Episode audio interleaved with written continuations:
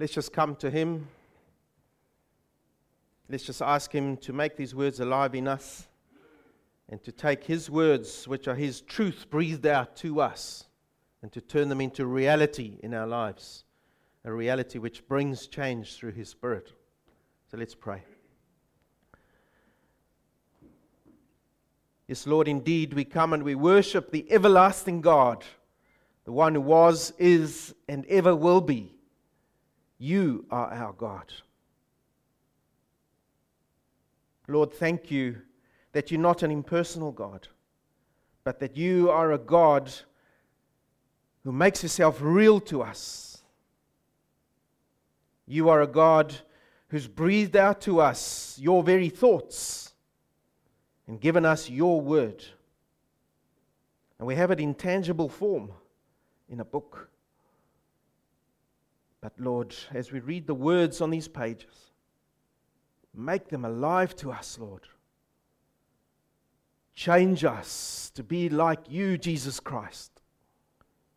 And we know you've promised to do that. So continue with that change now. You started the work in us. You continue the work. And you will complete it. And one day we will be like you, Jesus. Thank you for that hope. Guide us now through your Spirit we pray. Open our ears, loosen my tongue, and may we all come under your word. Amen. Well, it's really good to get back into the book of Colossians again. So uh, I'm going to do the reading from the beginning of the chapter right through to verse 20. Um, and so read through with me from Colossians chapter 1.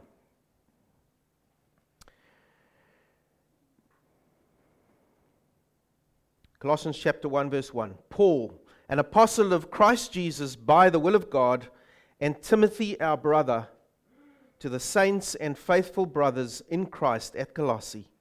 Grace to you and peace from God our Father. We always thank God, the Father of our Lord Jesus Christ, when we pray for you, since we heard of your faith in Christ Jesus and of the love that you have for all the saints because of the hope laid up for you in heaven. Of this you have heard before in the word of the truth, the gospel, which has come to you, as indeed in the whole world it is bearing fruit and growing, as it also does among you, since the day you heard it and understood the grace of God in truth, just as you learned it from Epaphras, our beloved fellow servant. He is a faithful minister of Christ on your behalf and has made known to us your love in the Spirit. And so, from the day we heard, we have not ceased to pray for you, asking that you may be filled with the knowledge of His will in all spiritual wisdom and understanding, so as to walk in a manner worthy of the Lord, fully pleasing to Him, bearing fruit in every good work and increasing in the knowledge of God. May you be strengthened with all power according to his glorious might, for all endurance and patience with joy, giving thanks to the Father who has qualified you to share in the inheritance of the saints in light. He has delivered us from the domain of darkness and transferred us to the kingdom of his beloved Son, in whom we have redemption, the forgiveness of sins. He, that's Jesus Christ, he is the image of the invisible God, the firstborn of all creation. For by him all things were created in heaven and on earth, visible and invisible, whether thrones or dominions or rulers or authorities, all things were created through him and for him. And he is before all things, and in him all things hold together. And he is the beginning sorry, and he is the head of the body, the church. He is the beginning, the firstborn from the dead, that in everything he might be preeminent. For in him all the fullness of God was pleased to dwell, and through him to reconcile to himself all things, whether on earth or in heaven, making peace by the blood of his cross, of his cross. And I'm just going to read the next two verses. And you who once were alienated and hostile in mind, doing evil deeds, he has now reconciled in his body of flesh by his death, in order to present you holy and blameless and above reproach before him, if indeed you continue in the faith, stable and steadfast, not shifting from the hope of the gospel that you heard, which has been proclaimed in all creation under heaven, and of which I, Paul, became a minister. Now, I want you to turn to Hebrews chapter 1. And we're going to read the first four verses. Hebrews chapter 1, verse 1 to 4.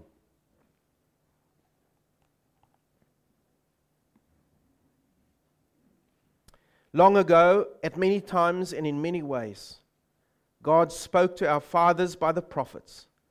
But in these last days, He has spoken to us by His Son whom he appointed the heir of all things, through whom also he created the world. He, that is Jesus Christ, is the radiance of the glory of God and the exact imprint of his nature. And he upholds the universe by the word of his power. After making purification for sins, he sat down at the right hand of the majesty on high having become as much superior to angels as the name he has inherited is more excellent than theirs. Now, we're going to have to recap because we've been in lockdown for such a long time, so I'm going to recap in a few minutes. And if you need to go back and have a look and listen to the last sermons, you might have to. But firstly, just a reminder that this passage and this book was written because there was a power struggle on for the hearts and the minds of the Colossian church. You see, they'd come across all the latest ideas, being on the main trade route for the Roman Empire. They'd come across Greek ideas. They'd come across Greek thinking. They'd come across thinking from all over the world, but they'd also come under the influence of Judaizers. Those who taught that Jesus Christ is not enough, but you also need to keep to Jewish traditions. And what is the conclusion that the Apostle Paul comes to right in the beginning of the book? It's this that faith in Christ alone is necessary for salvation. If you want to be saved, all you need is faith in Jesus Christ alone. You don't need anything else to be saved. And then he challenged he challenged the Colossian church and he challenged us as we read this in 2020. Is our thinking, that is, you and I, as followers of Jesus Christ here at Web C, is our thinking still Christ centered and is it word shaped? Is our thinking Christ centered and word shaped. Andrew reminded us of that last week in his word of encouragement. Do we align ourselves by the word of God in our everyday lives? Are we still thinking correctly? Are we still Christ centered? Or perhaps we're being affected by situational ethics, by the thinking of the society around us. As we look around at the potential size and impact of the pandemic on this country, and as we look around the world to see where it still is having a great effect, are we reminded that our God is sovereign? Or do we give ourselves over to mass hysteria? And then the second thing that we were reminded of in the first 14 verses was this a very practical reminder. Do we pray meaty prayers for each other? In other words, when we pray for each other and if we pray for each other, and I hope you do pray for each other, do we pray prayers which have content in them? Paul prayed for the church. He prayed that they would bear fruit in every good work. So when I look around in the church and I pray for my brothers, do I pray, Lord, may you give Alan fruit in his life? every good fruit that you make to come alive in him. When I look at my brother Siri, Lord, will you bring him to a knowledge of you in a growing intensity in his life? Lord, when I think of my sister Anna Berry, may you strengthen them with all power, with all your power according to your glorious might. May you give them endurance. May you give them patience through the trials of life. And Lord, may you give all of us real joy. You see, do we pray with content? Or do we just pray, Lord, bless the church, bless our missionaries? Amen. Do we give thanks to the Lord for what He's doing amongst us? Do we give thanks to Him for how He's delivered us as a nation through what we've just come through? And as we look ahead to the economic forecast, and there's a lot of doom around, do we look to the Lord and give Him thanks for our day by day necessities that He provides for? And above all, do we give Him thanks and praise that He's delivered us from the domain of darkness and transferred us into the kingdom of His beloved Son. Does that still hit us? I was once a sinner, but now I'm saved. Thank you, Lord. Are we a thankful people? So, those were the reminders from the first 14 verses. And now we come to this focus on Jesus Christ, verses 15 to 20 for this morning. And in one way, how do we speak about God in a service? How do I do this? And the only way we can do it is through going in His Word and telling you about Jesus Christ. And so let's look at this passage. This is the one, Jesus Christ, who has made all things possible. Who is He? We need a lifetime for this. But here in a few minutes, we have to do this description of who Jesus Christ is. And he's none other, and we'll see this, than the preeminent Jesus Christ. Now, the word eminent means at the top of their field of expertise. We've had a lot of those this past uh, pandemic. Yep. We've had virologists, we've had economists, anything with an ist on it. They've been telling us what they think. These are the people supposedly in the top of their fields, right? They are eminent in their fields. That's what the word means. But Jesus Christ is preeminent. That word means there is no one or anyone or anything else that comes near him. He stands out in surpassing greatness above anything else. He is preeminent. Why is that important? Well, you see, what does Christ have to say today to a world in which humans think they're so clever? Humans think we can get the solution for a pandemic by making something which will help all of us. And they probably will, because God has granted us intelligence as humans. We can clone animals, that's old hat. We can alter the genetic makeup of plants and animals. Ha! History. We can blast astronauts into space again this last week. Coming so easily now. We can plan journeys to distant Mars. We're watching that one. But the problem is with mankind, you see, we've, we've got so big in our own eyes, and God has got so small. And so, what does Christ say to us? when we have issues facing us today, like global warming, pandemics. This is a reality check for us this morning because this pa- passage points to how big Jesus is. And when we contrast ourselves to how big He is, we get put back in our normal little place as human beings, as His creation. And so we come to a verse like verse 15. He is the image of the invisible God. And so I've said, He's the visible God.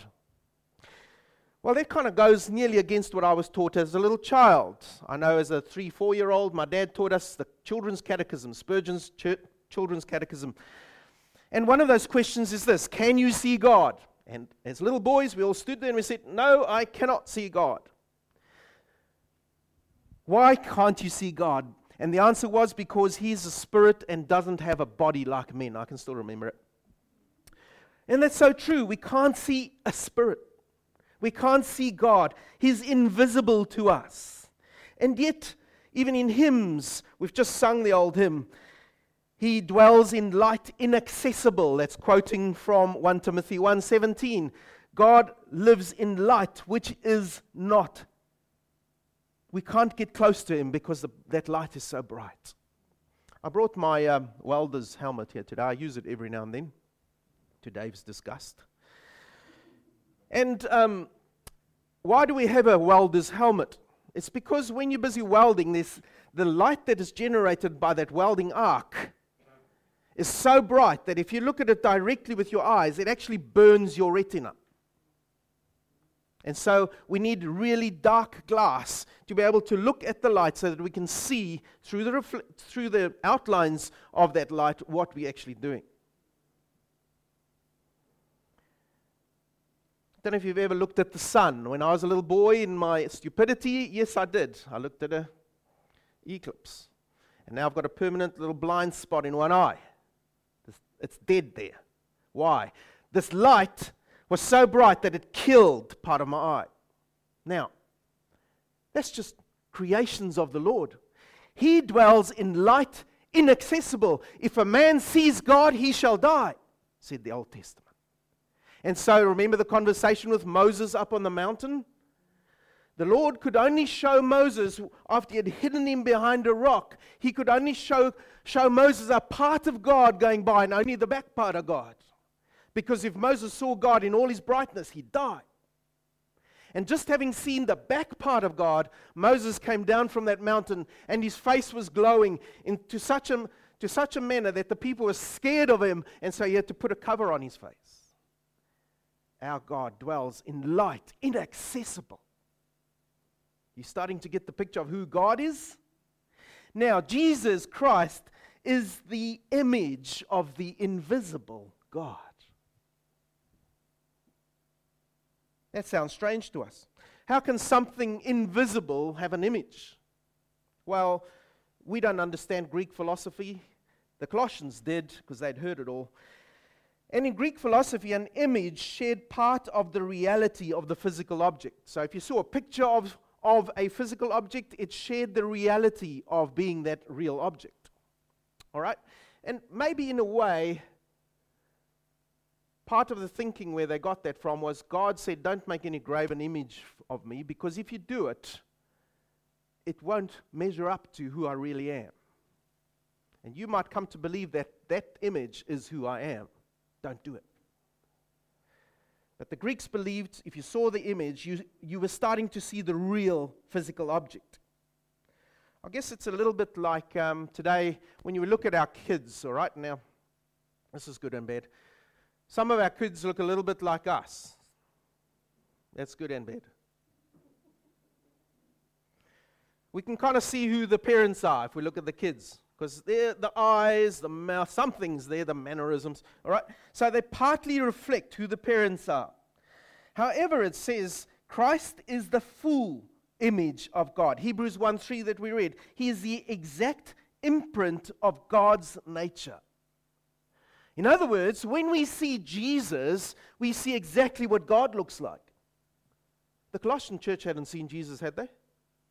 No, but they'd been taught about him They'd learned all about He's Creator God. We're looking at that this morning. They'd learned that He's Redeemer, that He's full of mercy, that He's full of love. And so Christ became visible to them through His actions, and therefore God became visible to them through Christ's actions. Do you get that? Because the beautiful truth is, the better we learn who Jesus is and what He does, the more we see Him and the more we see God. Because He is the exact imprint of the nature of God. You guys can go with us, right? You're used to being Bible taught. So hang in there with us. He is the, the image of the invisible God. In other words, He's the visible God to us. And that's why it's so important to have a living relationship with Jesus Christ, because the more you have that relationship with Him, the more you will see Him, the more real He'll become to you, become to you, and the more you'll see God. Romans 1:20 says this. Since the creation of the world, God's invisible qualities, his eternal power and his divine nat- nature have been clearly seen being understood from what he has made, so that men are without excuse. You see, here's the scary thing as Christians. We human beings are also made in the image of God, right? Genesis. And so we reflect a little bit of who God is to the people we meet. In the same way, that God, Jesus reflects who God is, but not to the same extent, because we are very imperfect reflections of God. Know about your life, I know mine. But Jesus Christ is the only God sanctioned likeness of God. All right? That's the first characteristic, verse 15. Second one, He is Creator God. He's the firstborn of creation, for by him all things were created in heaven and on earth, visible and invisible, whether thrones or dominions or rulers or authorities, all things were created through him and for him. Now, this is really important that we understand what this little phrase firstborn means. He's the firstborn of creation. The literal translation of that word of is he's the firstborn over all creation.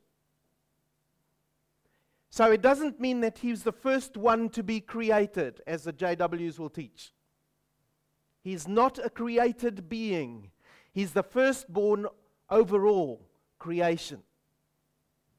It's speaking about his status, it's not speaking about a time sequence of creation. He's not the finest of all the created beings, as Eastern mysticism will teach us. He's not a part of his creation as the pantheists would have us believe. The Old Testament taught that firstborn is about status. Psalm 89, verse 27 says this I will also appoint him, it's a messianic psalm, I will also appoint him my firstborn, the most exalted of the kings of the earth. Firstborn is preeminence status. And the next uh, uh, statement explains why Christ is preeminent over all creation. It says, All things were created in him, through him, and for him. Very important. All things were created in him, through him, and for him. You see, it's all about Jesus Christ. He created everything that exists, all creation physical things, spiritual beings, everything. The green grass, the Galapagos biggest tortoises, the genome, the galaxies, angelic beings, yes, even the spirits that rebelled against him, and even Satan himself. God created Satan as an angel of light, and then he fell all are created beings. There's nothing that exists that isn't created by Him. John chapter 1, verse 1 to 3. You should know these verses really well. It says this In the beginning was the Word. Let me hear you. And the Word was with God. And the Word was God. He was in the beginning with God. All things were created through Him, and without Him was not anything made that was made. Yes? And so he is the reason everything was created. Everything that was created and exists is there to show his glory and to give him glory. And so, in the intricate makeup of a cell motor, I've never seen one, I've seen images of one. It's that thing which allows your muscle to move. The doctors can tell you more. That's all I know. It's intricate. And the Lord has made that. And when you look at the cell motor, it shouts out about a creator and a designer. There's no way that that little thing could have evolved. It's one of my little hobbies in my shed. I've got an old clock and I'm trying to work out how clocks work. And there's also a bit of dust when I allow it to gather on the floor. Now, there's no way that that dust could have somehow got together with a, some, I don't know how, spark of life and evolved into little cogs and then another cog and work out how these cogs all fit together so that in, later, when, when I fix the clock, it'll all work. How? It's impossible. They all shout out creator, designer, not evolution. You've got to be, your mind has to be switched off by Satan if you're going to believe in evolution. Everything speaks about his majesty. Why? Because he's the creator God. Verse 17 He's the sustainer God. Look at what it says. And he is before all things, and in him all things hold together. You see, he keeps things going and allows everything to exist. This is the same God we're speaking about here. He's the spiritual glue and the spiritual gravity that holds everything together. And as some famous dead guy said, he also keeps the cosmos from becoming chaos. This is the Jesus Christ we're speaking about.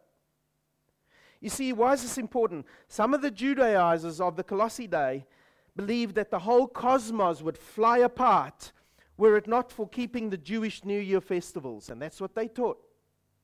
Because by keeping those festivals, the, the elements were being reconciled to one another every year and maintaining the harmony of the upper and the lower world. That's what they believed and taught actively. So we need to keep those festivals. Jesus plus. The Apostle Paul saying, no, Jesus only. He is the sustainer, He is the one that upholds everything. But He's more than just the glue holding everything, He's the basic operating system. We can understand that, right? You try running your computer without an operating system, it's just silicon. Jesus Christ is the operating system keeping life going, everything in life. And everything exists because He exists. The universe is not self sufficient. Take that, evolutionists. It isn't.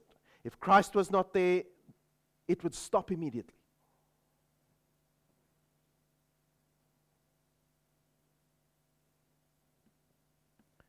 People, are individuals, are not self sustaining. Doesn't matter how much we deceive ourselves into thinking that, if Christ had to withdraw himself and his hand from our lives, we would shrivel up and die into dust from whence we came. Christ sustains everything and everyone, and that's you and I through major pandemics too. He sustains all life. And that is why I shudder when our leaders want to take away life before birth. Because who's the giver of life? Jesus Christ. Who are they as political leaders to take life away? They are mere mortal dust. I shudder to think.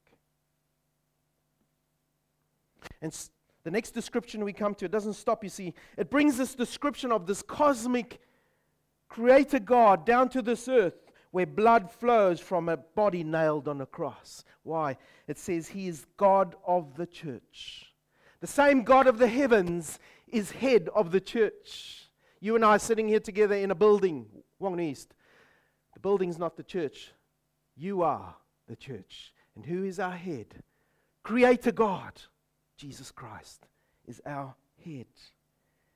And at his resurrection, after men had killed him, his own creations put him to death because he allowed them to.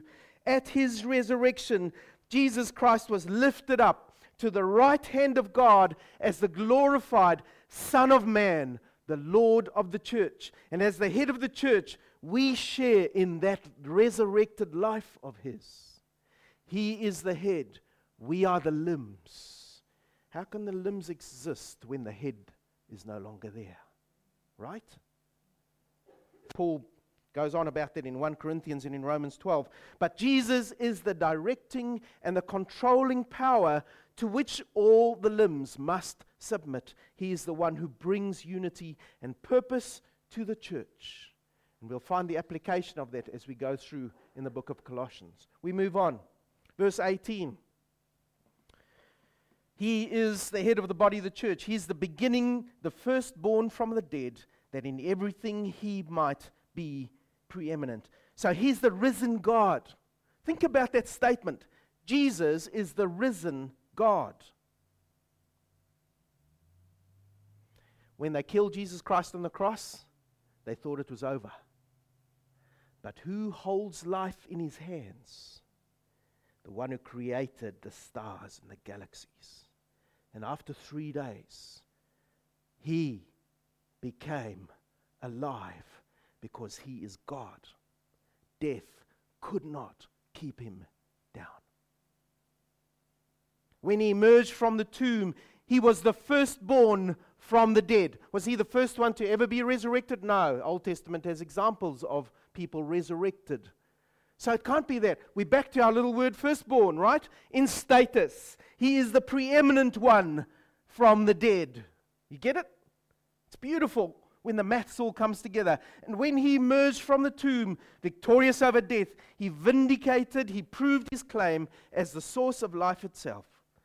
Because he rose from dead, those in him who die will also rise like him, and we will rise incorruptible, never to taste death again. There's one who believes me. Okay, John said this. Listen now. John 14, 19. Because I live, says Jesus, you also will live. Anyone else believe that? Oh, good. There's a few. Fantastic. And so we can say, Death, where's your sting? Jesus Christ went before. He was resurrected. I'm in him. Therefore, I will not taste death again when I rise from the dead.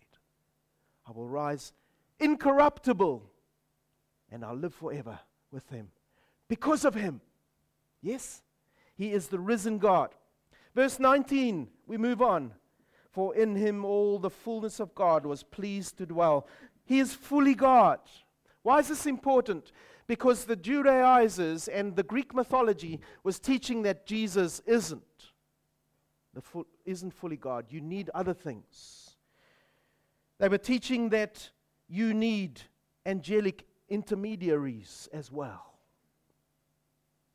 Greek philosophers t- were teaching that. You need other experiences of spiritual life, plus Jesus, yes, but the angels, and they'll intercede for you. He is fully God. The Greek word, and I don't I have to say that, the meaning for the Greek word is complete. He is complete God.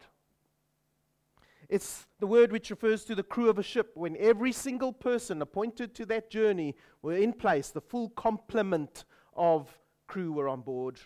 It was complete. He is the complete God, He is fully God. You see, you only need Jesus Christ to have God, is what Paul's saying. You need nothing else to make you a better Christian. Please hear me.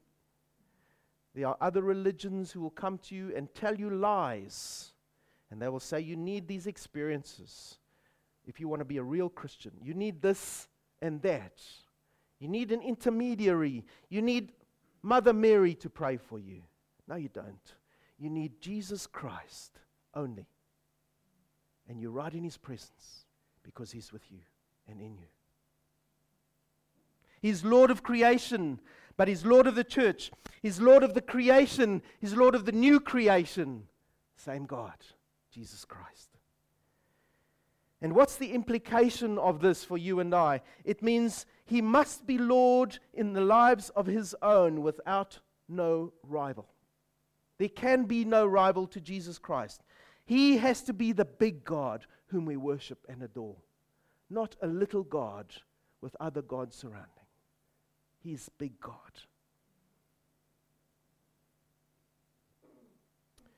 The second part of that word means that Christ, uh, God dwells in him as a permanent residence of God. Jesus was never any less God when he was on this earth. And that was one of the teachings coming out too. He was a teacher, a good teacher, but not God. Remember, um, those of you who were on dial-in radio, uh, sorry, dial-in services, we did that passage in John, chapter 8, Jesus and the Pharisees. And I shudder when I think that because they didn't believe this truth that he's fully God, when he claimed to be fully God, he said, I am God. What did they want to do? They wanted to stone God with rocks.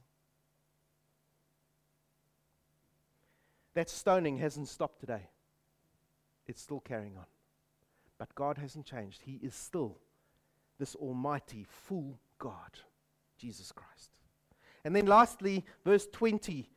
And through him, for in him all the fullness of God was, was pleased to dwell, and through him to reconcile to himself all things, whether on earth or in heaven, making peace by the blood of his Christ. You see, here's the truth of this thought because, this, because the Son is the dwelling place of the fullness of God, only he, Jesus Christ, is able to be the agent who brings about atonement.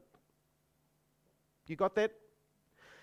It is God who chooses to restore the disharmony created by sin in nature and in man. But Jesus Christ is the only one who can bring these things back into the presence of God and have us all forgiven and have his creation restored. Only God can do the restoration work. Only he can do it. Jesus said in John 14, verse 6, I am the way, the truth, and the life. No one comes to the Father except through me. And the Greek phrase for reconcile indicates two things there's a decisive act that has to happen, and a once for all act that has to happen when, when Jesus reconciles. What's the, what's the decisive act? Christ had to die to pay for sin, blood had to be shed to pay for sin and to cover it decisively and the once for all, it was a one off. Never necessary to be repeated payment for sin because no one else can do it. And what he does the first time, he does perfectly. He doesn't do a half job. And when he made atonement for us, he said, It is finished. My work is done. And what was the result of that? It made peace between God and man. Once I was at war with God. Now I am at peace with God. Not because of anything I've done, but because of what He's done. He did it. Jesus Christ, the reconciling God. God paid God for my sin. Only God could pay God for my sin. But that's not all. The created order is also affected by this. Romans chapter 8, verse 22 to 24. Listen to what it says. This is what we look forward to.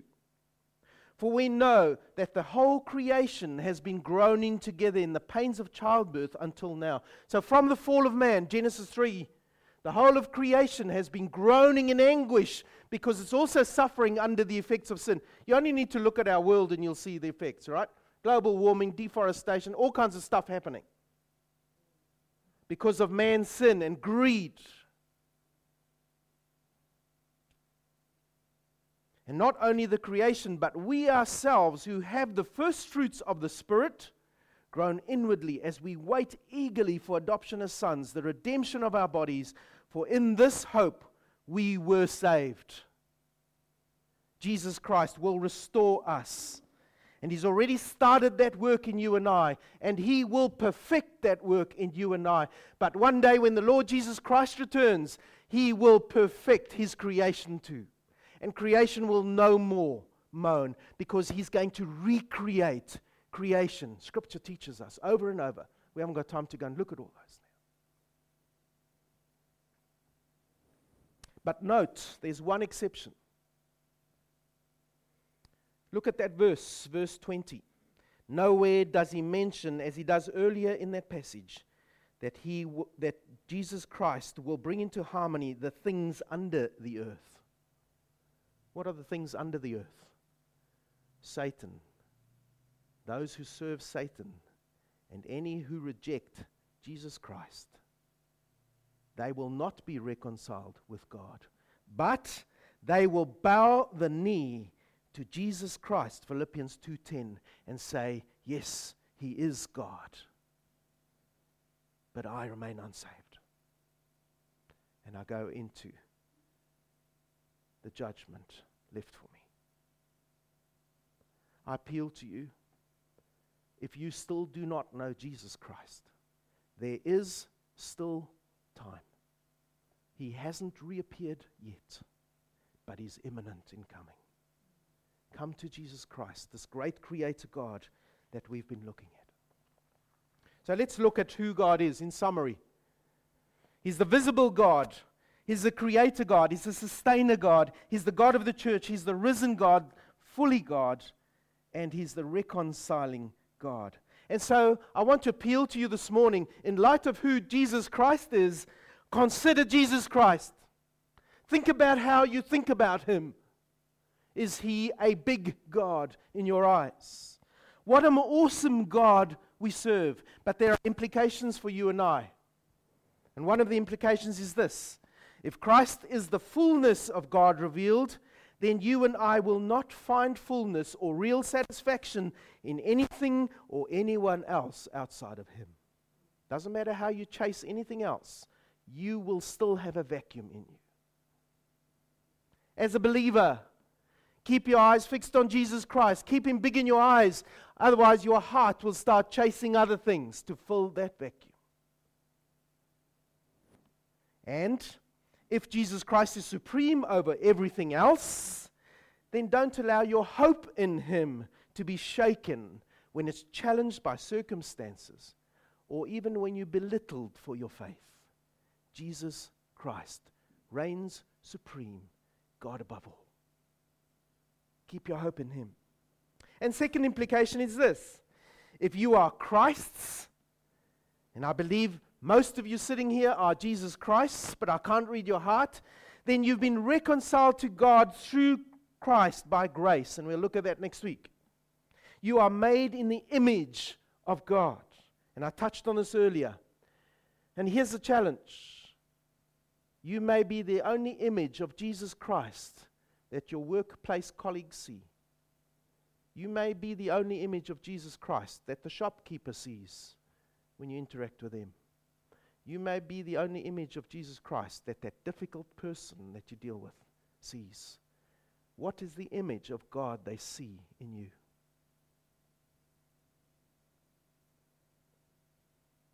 And so the challenge to us is how can we make Christ preeminent in our lives this week? In my home life, in my personal life, in my business life, how do I make Christ preeminent in my recreation, in my social life, in my online life? There's so many facets to us now. How do we keep Christ preeminent above all? Because here's the truth if Christ is not Lord of all, he cannot be Lord at all. He won't, he won't give in to second place. He must be Lord of all, to be Lord at all in your life. And so, as we face issues today, will science give us the answers? Yes, they'll give us lots of answers. Yep.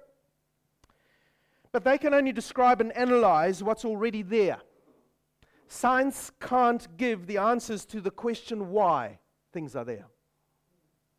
C.S. Lewis put it, and these are my closing words. He put it this way He said, In the whole history of the universe, the laws of nature have never produced a single event. Think about that. In the whole history of the universe, the laws of nature have never produced a single event. Rather, they are the pattern to which every event must conform provided only that it can be induced to happen. So an event has to be induced to happen, and then when it happens, it must perform according to the laws of nature. What event went contra nature and contra the laws of nature? The death of an obscure Jew in a, on a seemingly God forsaken little hillock in the backwater of a Roman Empire. Didn't attract any notice from the historians of the day. It attracts no notice from society today. But that event induced the reconciliation, the bringing together again of heaven and earth. And yes, sin has defaced Christ's work in creation. But Christ came to undo those consequences and to bring that universe back into harmony with the God of the universe. This is the God I serve. This is the God in whom I put my hope. And I pray you do the same as church together. Let's serve this great, big, awesome, marvelous, everlasting God. Amen. Let's pray. Lord, thank you for passages like this in your word, which just put us back in perspective.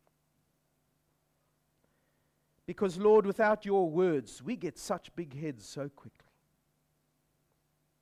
Thank you for scaling us back to the creations that we are, created by an awesome, majestic,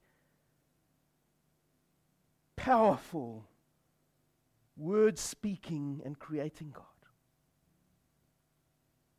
Lord, thank you for this perspective. But thank you too for that truth, which is that you love us, those little specks of your creation. And Lord, you love us with an everlasting love. And you've brought us to not even knowing about you and being lost in a state of sin to being people filled with new life. And you breathe that life into us and say, Now, my creations Follow me and serve me. Thank you, Jesus, for who you are. You are God. Help us now live our lives this week in reality of the big God we serve, so that we won't be overcome by circumstances, by predictions, by all the doom prophets. We would keep fear at bay and serve the living God with the living hope and breathe out and speak out that hope to those around us so that they can too meet this awesome Jesus Christ, God Himself. Help us in this, we pray, through your Spirit. Amen.